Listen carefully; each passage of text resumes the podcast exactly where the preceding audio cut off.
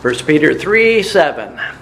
Likewise, ye husbands, dwell with them, the wives that he's been previously discussing.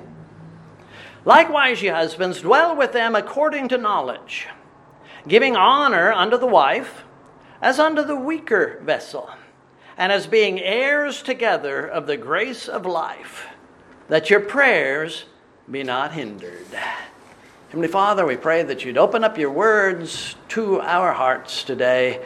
May we, no matter what our position in this life might be, strive to better serve the Lord, that we might, through our witness and our lives, lead others to the Savior. This we pray in the Savior's name. Amen. You may be seated. So, if we've seen in the last couple of messages that the first paragraph of this chap- chapter, Peter was writing to Christian women who apparently were married to unsaved husbands. Verse number one Ye wives, be in subjection to your own husbands that if any obey not the word, they also may, without the word, be won by the conversation, by the lives of the wives, while they behold your chaste conversation coupled with fear. When Christians live like Christ, whether they are servants or wives or children or governors or uh, pediatricians, they can influence those who have not yet been obedient to the gospel. They can influence these people in putting their faith in the Lord. So we've looked at the first six verses. We go to verse number seven when Peter turns his attention to husbands. Are these the same husbands about whom he was speaking earlier in verse number one? No, they are not. Those were lost men. They were not obedient to the word. They were not interested in the word of God. Just as the earlier exhortations were directed toward Christian wives, verse number seven is directed toward Christian husbands. I know that it's a foolish question, but why? What's the point? What is the purpose of this verse? There's never been, here's the purpose, there's never been a perfect bridegroom. No matter what the bride might have said on the day of her wedding, there is no such thing as a perfect husband. She quickly learns that even Christian husbands can be selfish, proud, they can be opinionated, they are, by nature, exasperating sinners, every single husband. For the next 50 years, she may try to do her best to teach her spouse what she expects of him, but there will never be very much progress until the Lord is actually involved in the process. In order for there to be substantial improvement in the character of anyone, it has to be by the Lord. So we looked at Isaiah this morning. We saw that he was a reasonably good prophet of God, preaching repentance to Israel, pointing to the Messiah.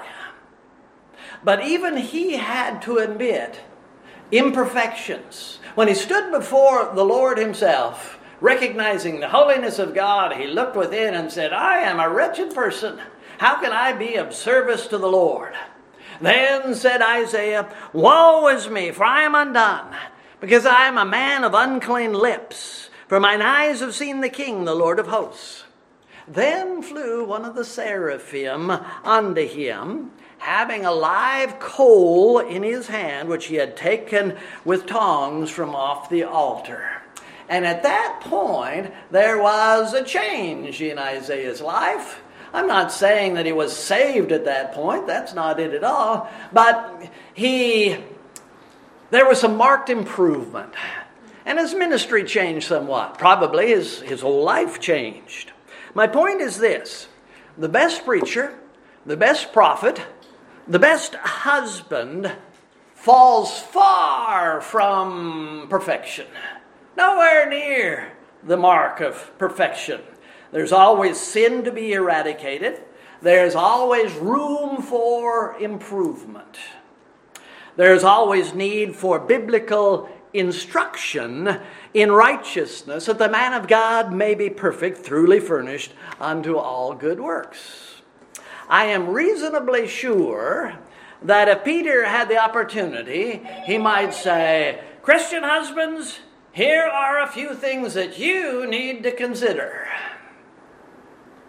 Every family and every family man has his own particular and peculiar faults, shall we say things that uh, he needs to deal with.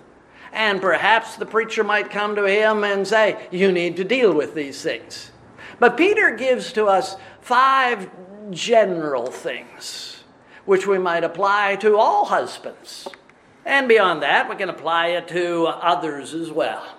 The things which he brings to our attention are knowledge, honor, support, companionship, and prayer. Let's begin with knowledge. Likewise, ye husbands, dwell with them according to knowledge. Should we assume that in some cases the husband was saved while the wife was not saved? Peter may not have been thinking specifically of this sort of case, but I don't know. And there was certainly that possibility. There were likely husbands and wives like Aquila and Priscilla, who were both children of God. But then there were these wives who were married to unsaved husbands, and there could very well be, and probably were husbands that were married to unsaved wives. In that society, toward which America is rapidly falling, husbands were putting away their wives for the most incidental things poor cooking, poor housekeeping, bickering, uh, barrenness. The Lord, however, wants Christian men, Christian men, to live differently than the rest of society. These are not reasons to seek a divorce from someone. Even if that wife currently hates your Savior, dwell with her in love and understanding, praying for her conversion. Don't cast her aside simply because you are going to heaven and she is not. Dwell with them. When Peter says, dwell with your wives according to knowledge, is that the sort of thing he was referring to? What I just said? I really don't know. I'm not sure what sort of knowledge Peter is referring to here. He uses the common word for knowledge, gnosis, gnosis. So that doesn't give us any clues to what he was trying to say. So, in my ignorance, I turn to the first commentaries that I usually turn to there in my computer, so they're very easy for me to check. So, I looked at several. A.T. Robertson quotes M.R. Vincent and says that husbands should live with an intelligent recognition of the nature of the marriage relation, whatever that means. Jamieson, Fawcett, and Brown are slightly more clear, just slightly clearer. Christian knowledge, appreciating the due relation of the sexes in the design of God, and acting with tenderness and forbearance accordingly, wisely, with wise consideration. Okay. And then John Gill says, the knowledge refers to the knowledge of themselves and their wives, and the duties belonging to the conjugal state and the laws of God and man respecting marriage, according to their knowledge of the gospel and the Christian dispensation. My head began to spin just a little bit. After that, Gill says some things which have no support at all within the scripture and which most men would not say out loud today because they fear the murder that their wives might lay upon them.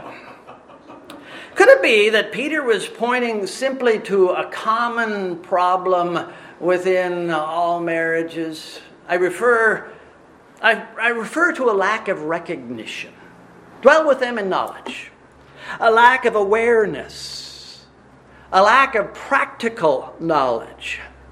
Wake up, husband. Your wife has needs beyond more grocery money and a day off from the kids every now and then. As confusing as the words of those commentaries seem to be, they're right. A Christian marriage is not all about the husband's rights and privileges. Husbands, Peter might say, take a look at the marriage of Abraham and Sarah. Take a look at David and his wives. Learn the lessons that are there, both the good ones and the bad ones. Study the marriage of Joseph and Mary, Boaz and Ruth, Aquila and Priscilla. That piece of paper that you got on the day that you were married is not the sum and substance of all you need to know about how to have a successful marriage. Learn, no, understand the lessons which the scriptures teach, and then take them and look at them in their practical application. Come on, smarten up. Extend those lessons into practical day to day duties of living with another human being. Husbands, dwell with your wives according to knowledge the first specific which Peter mentions is honor. Likewise, ye husbands, dwell with them according to knowledge, giving honor unto the wife. How much do you know about that word? What is it to give honor? The book of Romans uses that word in some verses, which we quickly recognize. Be kindly affectioned one to another with brotherly love in honor, preferring one another. Render therefore to all their dues tribute to whom tribute is due, custom to whom custom, fear to whom fear, honor to whom honor. It's the same Greek word. 2 Timothy 2:21 is another familiar verse. If a man therefore purge himself from these outward sins, he shall be a vessel unto honor, sanctified and meet for the master's use and prepared unto every good work. Of course, the Lord Jesus should be given the honor due unto his name, as should the Father. Now, unto the King, eternal, immortal, invisible, the only wise God, be honor and glory forever and ever. Amen. God alone hath immortality dwelling in the light which no man can approach unto, unto whom no man hath seen nor can see, to whom be honor and power everlasting. Amen. We can understand these. Pretty simple. But let me take you to something that I just learned and found to be quite fascinating. Seven of the first eight times this Greek word honor, the Greek word, which is translated honor. Seven out of the first eight times the Greek word honor is, is used in the Word of God, it is translated price, not honor, or sum, not honor. It appears to be talking about money. That's the word which is used in 1 Corinthians 6:20. For ye are bought with a price. Therefore, glorify God in your body and in your spirit, which are God's. The word price is the word honor here in our scripture. Have you ever heard of an honorarium? We know what that is. An honorarium is a payment given for professional services, which are quite often uh, given for nothing. But we're going to honor this one who has uh, presented this lesson by giving him an honorarium, which is usually money. Is 1 Timothy 5:17 speaking about an honorarium? Let the elders that rule well be counted worthy of double honor, especially they who labor in the word and doctrine.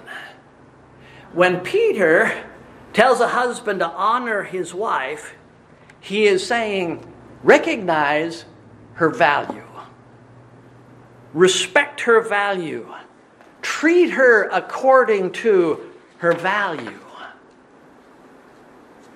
There are few foolish and ignorant people who try to say that the women of the Bible were secondary citizens, that only the men were important. They say the Christian women were mistreated and put down. That is simply not the case. People who are saying that don't understand the Word of God. Perhaps the heathen societies in that day, perhaps where they're, they're getting their information from them, even among the Jews, wives were not always well treated. But that is not a Christian doctrine. That is not Christian behavior. Husband, do you really want your marriage to work? Then work at it. Honor your wife as someone special. And of course, that means give her all the love she deserves. Ephesians 5. Husbands, love your wives even as Christ also loved the church and gave himself for it. Let every one of you in particular so love his wife even as himself, and the wife see that she reverence her husband. Peter's second point was give her all the support you can.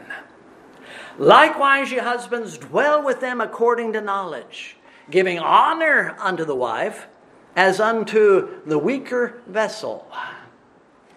Notice the word vessel. It's speaking of a container of some sort. Ships are sometimes called vessels. Before anyone jumps to conclusions, it needs to be pointed out that 1 Thessalonians 4 says that men are vessels, just as women are. And in fact, I've already quoted 2 Timothy 2:21 which speaks about everybody as a vessel of sorts. But generally speaking, wives are weaker vessels than husbands. That's what the Bible says.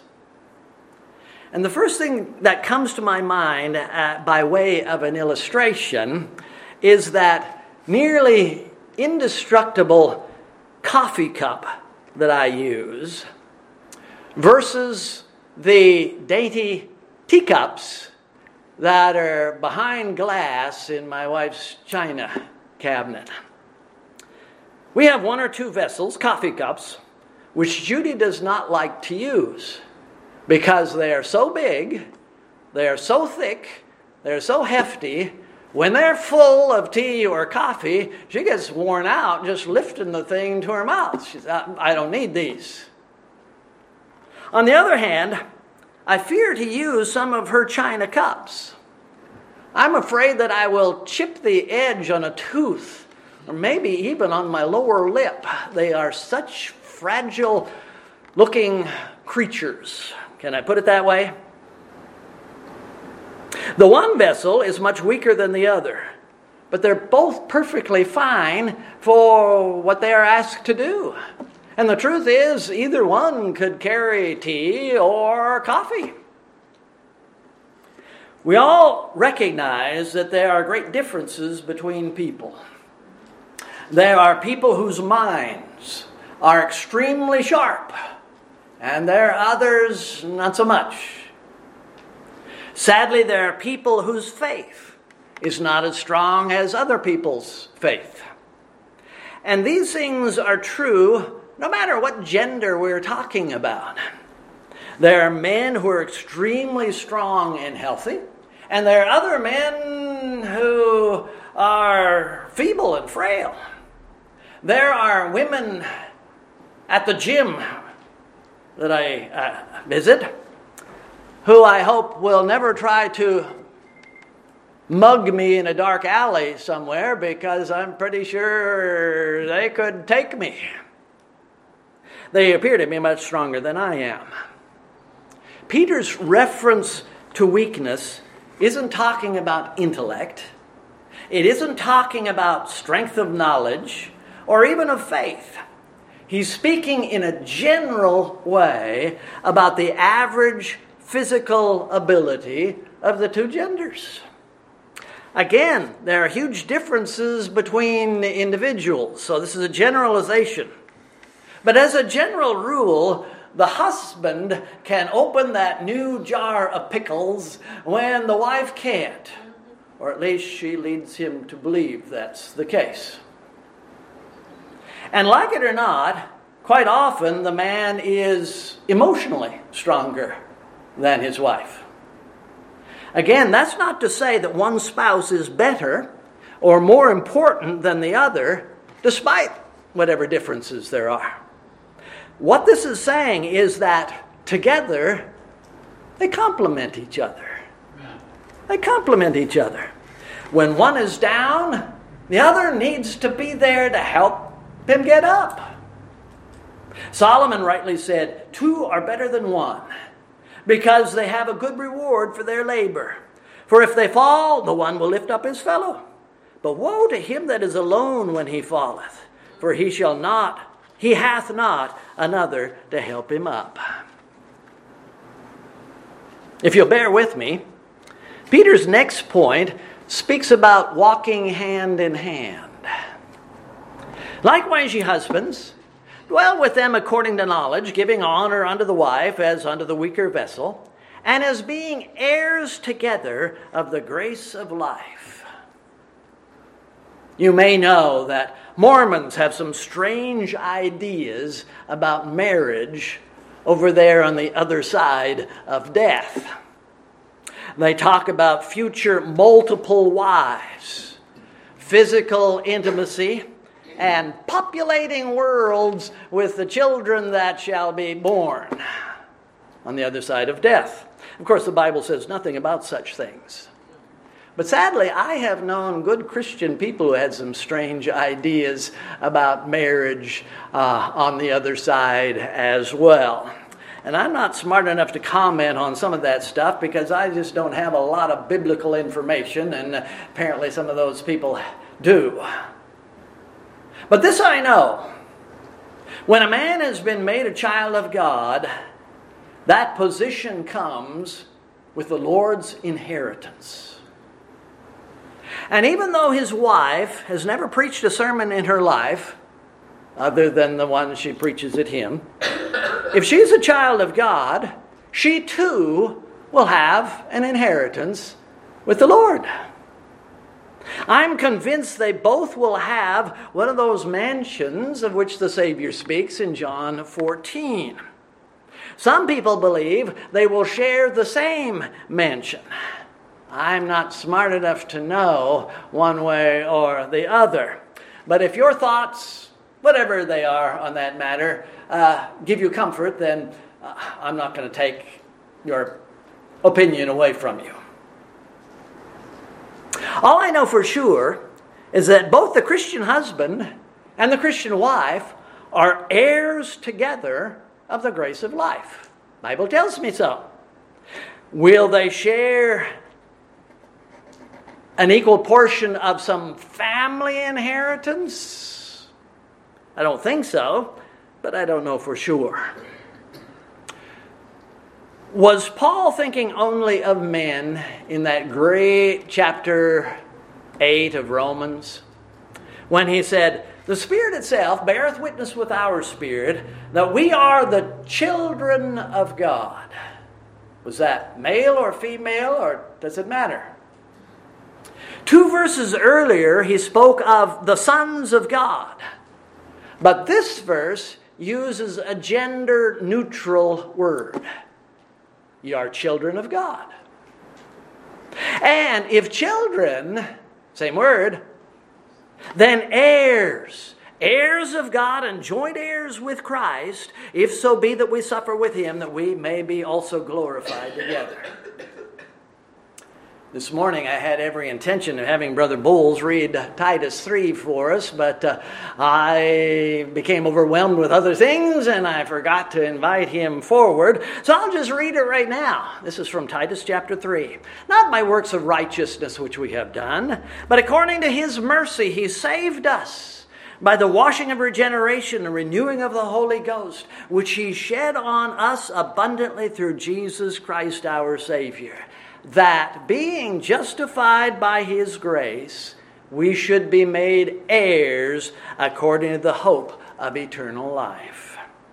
Every child of God is an heir of God and a joint heir with Jesus Christ. So we should all peaceably get along, no matter who or where we attend church. But when a husband and wife are both saved, they may have 50 years of walking together toward that day when the inheritance is fulfilled. That's slightly different than the relationship that uh, uh, I have with you and that we have between families. That husband and that wife should walk together, serving the Lord hand in hand supporting, encouraging, and strengthening one another. Peter's last point is that the husband needs to be a man of prayer. Likewise, ye husbands, dwell with them according to knowledge, giving honor unto the wife as unto the weaker vessel, and as being heirs together of the grace of life, that your prayers be not hindered. Should husbands and wives pray together? Certainly they should. They should do it far more often than they do. But this is not talking about the wife's prayer, nor is it talking about the mutual prayer that they place before the Lord. That your prayers be not hindered, husband. When that man is not behaving in the way that a Christian should, he is not only breaking the bond of fellowship between himself and his wife, but he's also breaking the fellowship that he needs with the Lord. God has placed conjugal agreement so high that if there is a problem between the husband and the wife, the Lord is offended by it. Live properly, he says, that your prayers be not hindered. Why are your prayers being unanswered? Is it because of problems that you have created and not corrected with your wife? Are you unjustly angry with her? Is she justly angry with you? Fix it. Kiss and make up. I think we can say that in this context, can't we? 1 Corinthians 7 3. Let the husband render unto the wife due benevolence, and likewise also the wife unto the husband. Paul uses that same Greek word in Ephesians 6 7. With goodwill doing service as to the Lord and not as to men.